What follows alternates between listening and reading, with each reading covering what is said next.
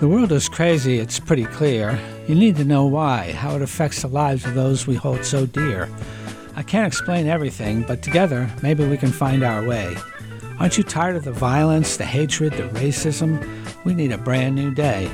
And what about climate change, housing that's substandard but still unaffordable, and our public education system that favors some and leaves so many others behind? But who's going to pay? And then there are the jobs with wages so low they make you feel worthless as you struggle to pay the rent and all the other bills piled high. Yes, we need a brand new day. Is there enough hope among us to overcome despair? Enough wisdom to overcome ignorance? Enough generosity to overcome deprivation? Enough goodness to overcome all those who claim to be patriots but hate their government? We need a brand new day. That's right, a brand new day. This is Lehigh Valley Discourse, only on WDIY, and I'm your host, Alan Jennings. Well, it's too soon to call it, folks, but I'm getting to the point where I don't recognize my country. In the spring, the Republicans in Lehigh County threw Pennsylvania Senator Pat Browne, a 28 year veteran of the legislature, and in my opinion, the best legislator to represent this area in my 40 years. He gets thrown out of office. The guy who beat him, Jarrett Coleman, really no political background, ran an ad yesterday or uh, on election day saying that he wanted to get rid of pensions for his colleagues and pay raises. I mean, everything that you know makes being in the legislature workable from a budget perspective. And I can't imagine how he thinks that he's going to convince all these people to give up their families' pay and their pensions and their benefits and everything. Um, and then you got, uh, you know, if the GOP takes control of the House and can set that agenda, yikes. Three words Marjorie Taylor Greene. Donald Trump was at the center of an attempted coup d'etat with his own private militia. I'm not sure if it had any effect on this election. Who knows what other crazy developments will emerge as the results of this election find their way into the news? We're recording this show about 15 hours after the polls closed, and there's still going to be news coming out for the next several days. But a number of a substantial number of voters went to the polls believing that wacky former president of theirs was a victim of a brilliant mass movement to steal the election by Democrats who were able to fool the entire court system. If the election goes their way, are they going to publicly claim that their election was bogus because it's riddled with fraud? Or are they going to actually accept the, the, uh, results if they get to be the winners? Since too many voters appear to think, think that a murderous mob of rednecks armed with all kinds of weapons attacking Congress is such a bad thing, obviously they don't have much respect for the democracy. Well, I come armed too. This month's Jennings Report is armed with Chris Borick, Muhlenberg College political scientist and the man who runs the polling the college does for the morning call. Chris, welcome. Hey, thank you for having me back, Alan. It's great to see you. Chris, I think you may, you and Susan Wild and Bob Casey, I think, are running neck and neck for the most appearances on my show. That's a good, I good don't know thing. what it says, but I'm glad to have you. So, what the Sam Hill is going on here? It's just a crazy. It is, Alan. It's it's um, as you as you kind of framed it for the listeners today. It's these are uh, different times. There's different challenges, but I'm going to take a little bit of a counter response. When I look at the election results, and as you noted, it's still early, and and the whole picture is not complete at this point. The the people that we might refer to as extreme in American politics didn't have the best night nationally and certainly in Pennsylvania. I'll look, you know, focus first on that governor's race, and governor's races are are key for for everything that's going to happen in the Commonwealth.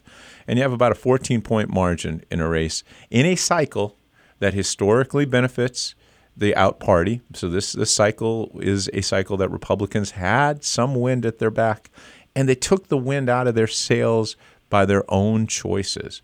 In that Republican primary, where Doug Mastriano, a full blown you know acolyte of former President Trump, part of his broader MAGA movement, got the nomination, and the Democrats with with what I would describe as their A team uh, best choice in a very middle of the road, successful person uh, in, in uh, Attorney General Josh Shapiro. It raised the question, you know, even in a good cycle, historically, doesn't guarantee you anything. And we see that. And we said there's other examples. I'm just picking on that example. And so some of the folks that, that you describe as, as kind of on this, this fringe, some of them had success. Marjorie Taylor Greene's going to be back in, in Congress, but a lot of other candidates of that ilk failed last night. And so, uh, in some ways, it was another um, test, if you will, of American democracy. Yeah, you're this kind of upbeat, happy kind of guy, you know. Sorry. upbeat happiness cannot possibly overcome my anger and and and. you know, the, the world is the world is curiouser and curiouser. It's a mad, mad, mad, mad world, and I'm as mad as hell, and I'm not going to take it anymore. All all kind of wrapped up in one, from my perspective. Is, is there any historic precedent where this kind of division in the country and all of the things that are coming with it, you know, worked itself out and, and things came out okay? I mean, I can't think of anything. Well, it, it's a good question. And there's particulars and nuances of this inflection point in American life that that make it different and maybe more challenging and, and harder to imagine a path out. But Alan, you're uh, as I am. I mean, general, same age age group cohort. You know, we have enough knowledge of the '60s, right, and the feelings of the late '60s That's and right. Early was a very divided time. '70s, and the country was extremely. I remember in us in undergrad, I took a class on the '60s, and it was about coming apart, right? The country coming apart. Yeah. Literally, those terms were used to describe the the era, um, and we didn't, right? We didn't. Now it's different, and I could uh, we could layer all the, like I said, the nuances of an, a social media age, uh, conspiracy laden uh, period where they we moved. There's a lot of things that make this different, but largely we've we've had tough uh, periods. You go back to the 1920s, for example. You think of, we kind of think of the Roaring Twenties. Some of the conflicts there that were brewing in American life were were, were good point. fascinating. Even the turn of the century now, that I think of it with the bull moose and progressives and, and all that. No, that's okay. Well, you make me feel a little bit better. You're listening to the Jennings Report on WDIY. I'm your host, Alan Jennings. My guest this evening is my friend Chris Borick, who is uh, much better looking than he seemed on WFMZ last night. I don't know what they did to you, man. If you, it was almost like the equivalent of like the bunny ears, you know, be, ra- rabbit ears. I'll have to I'll have to get some better Much makeup. better looking than better that. makeup next time. For, for years, pollsters have been under some scrutiny because polling numbers were so far off from what actually occurred. Um, I haven't heard or read a single complaint this time. Um, did your people do something different? Why is why are you okay this, this It's time? it's such a great question. I wish I had clear answers for some of the differences that we've seen in polling cycles. You know, as as I gave a lot of talks this year, and they said, well, you know, you're off on in in 2020, you're off in 2016. A lot of people didn't talk about 2018, which was a midterm cycle in Pennsylvania, um, where our polls looked pretty much like they did last night. Uh, very accurate, if you will, in reflecting the final outcomes. Um, the one big difference is we'll, we'll, I could talk some of the methodological differences, the tweaks that we're always doing based on on challenges and changing uh, methods. But the big difference was Donald Trump wasn't on the ballot, and so we had two our two examples, 2016 and 2020, where we understated Republican support. Uh, were largely those years when, when Trump was there. Um, And I don't want to use that as an excuse to say there's some tr- kind of Trump caveat that affects polling. But at least for us, and at least in Pennsylvania, we've seen that. And so last night behaved more like a traditional midterm in how we modeled it, how we looked at it. We did some weighting, uh, slightly different weighting than we did, did in the past, but was not dramatically different. The big difference, I think, is is for some reason the Trump effect, quote unquote, wasn't in play. That's interesting. I'm gonna have to mull that. So basically, you're saying the people who um, knew that voting for Trump was a bad idea, but they were going to do it anyway. They didn't want to tell anybody. Is it? Is it? Yeah, you know, it's it's it's fascinating. There might be a little bit of that silent effect. I think what, and it's hard. Again, we've done a lot of autopsies as a profession, a field. It comes down to sometimes, Alan, that we're concerned about non-response. That we the people that really weren't responding uh, were truly there for Trump, uh, and that that even in a night like last night, we might have people that voted for Trump, but this ilk, a group that, that maybe is just kind of Trump voter, not not a Republican voter, not a Trump voter, that our non-response rates for that particular group uh, were just just high and and affected our estimates in the in the polling. And that's that's not I don't have a definitive answer on that. It's going to take more time, but I'm I'm suspect I suspect that might be the cause. So there is one exception. What happened to the red wave? Yeah, this actually a national. This is good, really good stories, and some of it there's a little bit of a polling story here. Uh, we do see a proliferation of pollsters that are we call them Republican pollsters. They're Democratic pollsters, partisan pollsters, partisan leaning pollsters. And there's a lot more of them than there used to be. And there was a group of, of Republican partisan pollsters that, that I think were a little bit more um, bullish on Republican candidates this cycle. And and you know, historically, this should be a good cycle for Republicans. But there's counter factors. Every you know, just one cycle. Every cycle has its own unique features, Alan. And this cycle had some very unique features. The two biggest ones that I'll point to, and I talked about on talks all fall, that made it a little different. First was abortion. Right, we and people were downplaying that I think, too much as we headed to the election, saying it had peaked. It wasn't a big issue. That was my opinion. It, it, it, it wasn't maybe as big as inflation, but that doesn't mean it was off the table. It had energized voters. It changed the energy trajectory of this race. It gave Democrats a reason, lots of reason, including younger voters, to engage in this cycle. And that's pivotal pivotal in, in, in, a lot of close races, nudging them in the in the Democratic uh, direction. So that's one factor. It, it, just and that's historic. When do we see outliers? When historic things happen. Uh, overturning Roe v. Wade, historic. Yeah. The other one was the presence of Donald Trump. We've never had in a midterm, maybe back, you mentioned the turn of the century and, and Teddy Roosevelt hanging around after he did his time in, in Washington and trying to get back. Donald Trump was in this cycle as prominent in many ways as Joe Biden. We might have had a referendum on two presidents happening at the same time, mm. which we just don't see. There's think about, you know, in our lifetime, did you ever have a, a former president hanging around, you know, in a midterm election after? There's nothing like that. And so Trump's presence complicated the dynamic, abortion complicated the dynamic, and in many ways mitigated a what could have been a more traditional wave election for Republicans and cut into what their success was last night. They've had they had some success. They'll probably end up taking the House, but not by the margins that you might expect given some of the other salience of issues like inflation and historic patterns. I think I've asked you this question every time I I've I've seen you over the last twenty years or so. But if polling has its flaws, how how do you know to correct those? How do you even go about it? Because that means you've got to know something. So if you know it, then why do you do the point? You know, so I, I just never understood that. It's a great question. I love that, and keep repeating it because it's it's hard to answer in, in some ways.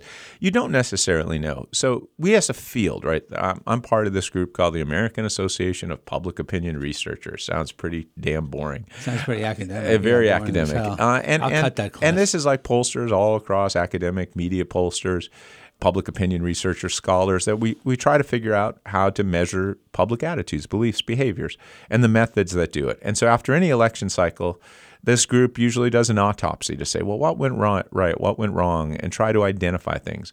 And often it's it's inconclusive, right? It's it's it's easy. It would be easy, Alan, if we said, ah, there it was. That's yeah. the one thing. Like in 2016, we kind of thought it was how we weighted for educational attainment in our models. Uh, and we adjusted for that, by the way, between 2016 and 2018 and 2020. And it helped a little bit, but not didn't fix some of the problems we talked about.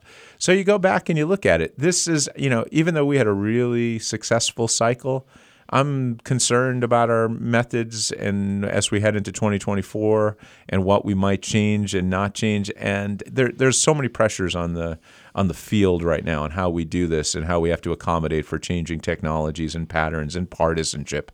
So the answer is we don't always know. I, and I don't know. I don't know exactly what we'll have to change and what w- went right. We might have got a little bit lucky last night. I'm, I'm really proud of our methods and the way we approach it. And look at our record over time. I always tell people don't judge by one mm-hmm. cycle. Look, we've been doing this 20 That's years. what they tell us on the stock market. And I lost a lot of money in the last six months. so you know. Buy and hold, Alan. Buy and hold. Let's talk about the youngest voters, your students. They're a fairly large cohort. Especially if you add the generation in front, of, you know, before them, they seem to be pretty activist. I mean, the whole woke thing is. I've got to agree with you know some of the people on our on the left that have said it's the woke thing has just gone on gone too far. But um, they they seem to be pretty activist. They they they seem to be pretty liberal to left, and but it, they don't seem to be making a difference. And, and and I think I have an explanation for it, but I'm wondering if you have one. Because yeah. you're talking to these kids every day. I talk to them every day, and they, they stay young, and I get old, and uh, it's an interesting relationship. No, maybe it's because they. Are.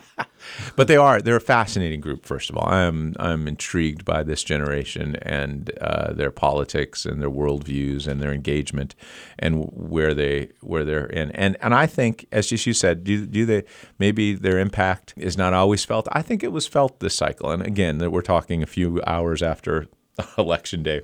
And I don't have all the details on the demographics. The exit polls really haven't looked in there. But I think as you look at 2022 as a cycle, I think engagement by younger voters was pretty impactful, Alan. I think we'll see in places like Pennsylvania, and some of it's been drawn in by by the abortion issue, the reproductive rights issues. Uh, we saw that this summer in terms of new registrants coming in being overwhelmingly uh, identifying as, as female.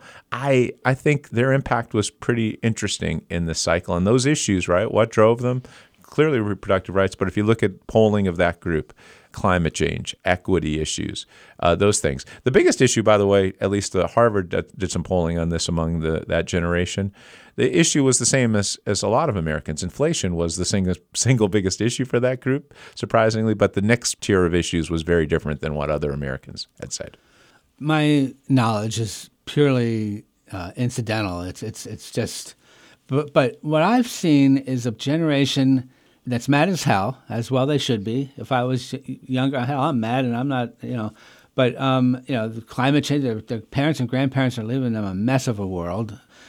But they they get mad quickly, and they bail quickly. You know, so they didn't get Bernie Sanders. I quit, or Joe Biden hasn't done enough on this issue. I quit. And so, you know, and I don't see, I don't hear the, the discussion about that cohort or anything. So, but you, you think that there, there's reason for us to be hopeful with this generation. Yeah, I think I think I think some of the concerns you have, or there, there's some evidence, right, about you know, for example, you know, with Biden, the lack of, of maybe support among younger voters, his his approval ratings are pretty low among that that group, and and you might say, well, hey, look, look at some of his policy accomplishments. Look at climate change. Look at other issues. That that their their reasons for bailing might, given their policy preferences, not align very very nicely. And and you question, well, what's leading that? Is this part of this on demand culture, right? That if hey, I didn't get it everything I want, I'm out. Yeah. And and I don't I don't know. I mean, that's fair. That's actually a good discussion to to have. Um, and and do you mentioned kind of are there points where the politics might might veer off?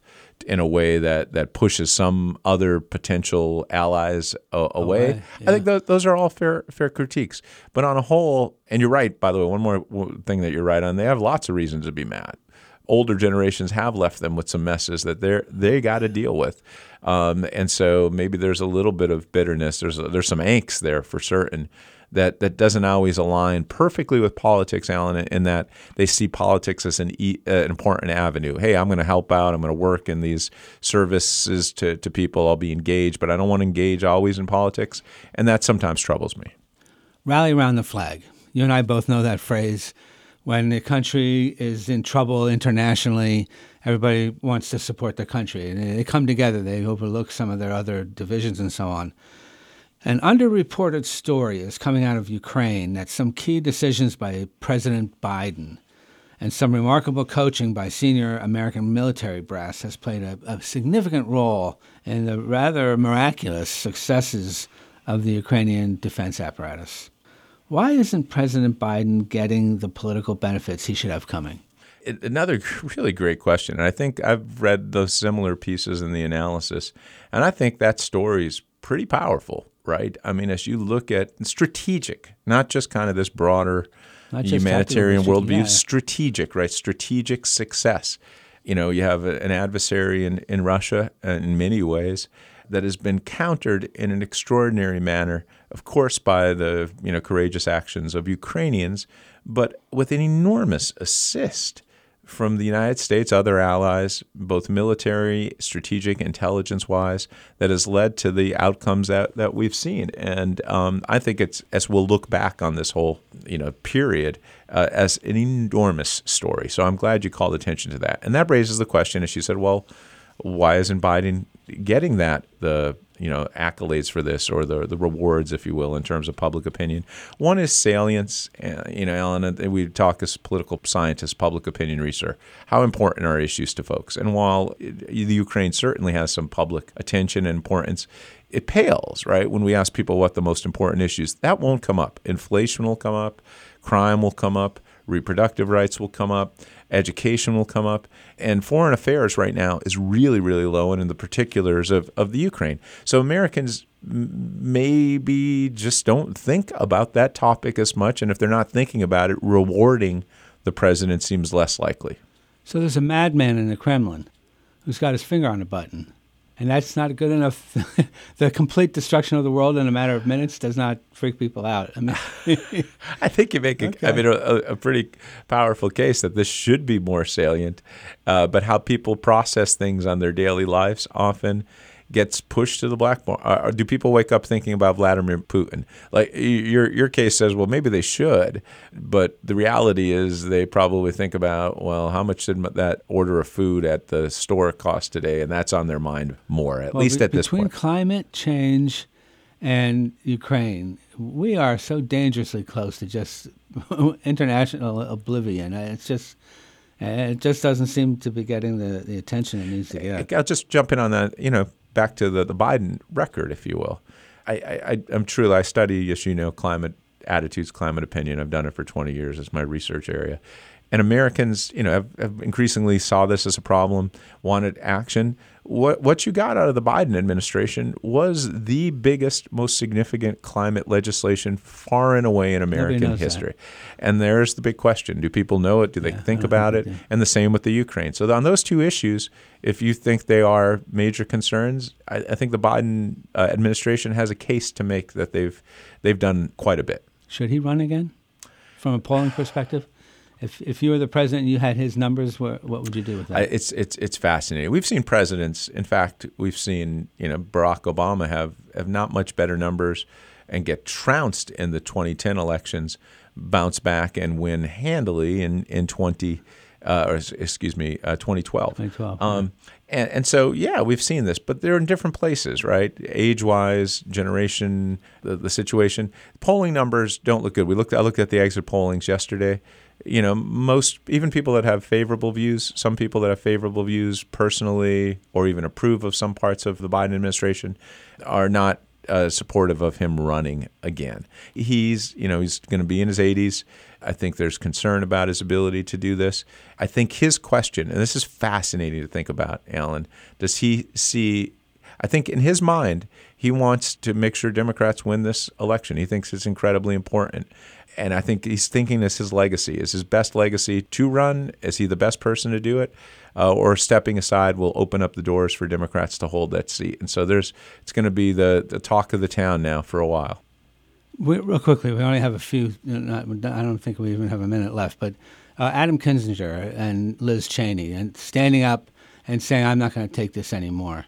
What are Republicans like them doing? Are they getting out? Are they not voting? Are they are they moving to the Democratic Party? What, where are they? Yeah, it's good. Like as candidates, I don't know where their their future is in the Republican Party. I think last night you saw individuals that align with them in places like Pennsylvania that maybe they can't win a Republican primary. I think those are types of candidates that could very well win statewide races. But the challenge is how do you get through a primary in, in today's Republican Party? Enough voters, by the way. There were voters last night that cast you know ballots for other Republicans throughout the state and didn't vote for the Doug Mastrianos mm. of this world.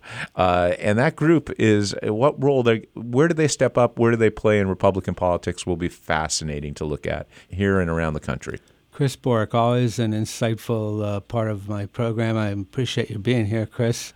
And uh, good luck with those uh, youngsters of your, that you're working with. It's Get it's always such a pleasure, Alan. I enjoy this very very much. Thanks for being my friend. You're the, listening to the Jennings Report on WDIY. I am your host, Alan Jennings. We just were talking with Chris Borick, political science professor at Muhlenberg College and pollster extraordinaire. Um, next up, my final thoughts. Stick around. The following thoughts and opinions do not necessarily reflect those of WDIY, its affiliates, staff, members, and volunteers. Welcome back. You're listening to the Jennings Report on WDIY. I'm your host, Alan Jennings, and these are my final thoughts. The American election. What a spectacle. I'm glad it's over. They're getting uglier every year. Who would have thought that an American president would attempt a coup using his own private militia as the muscle?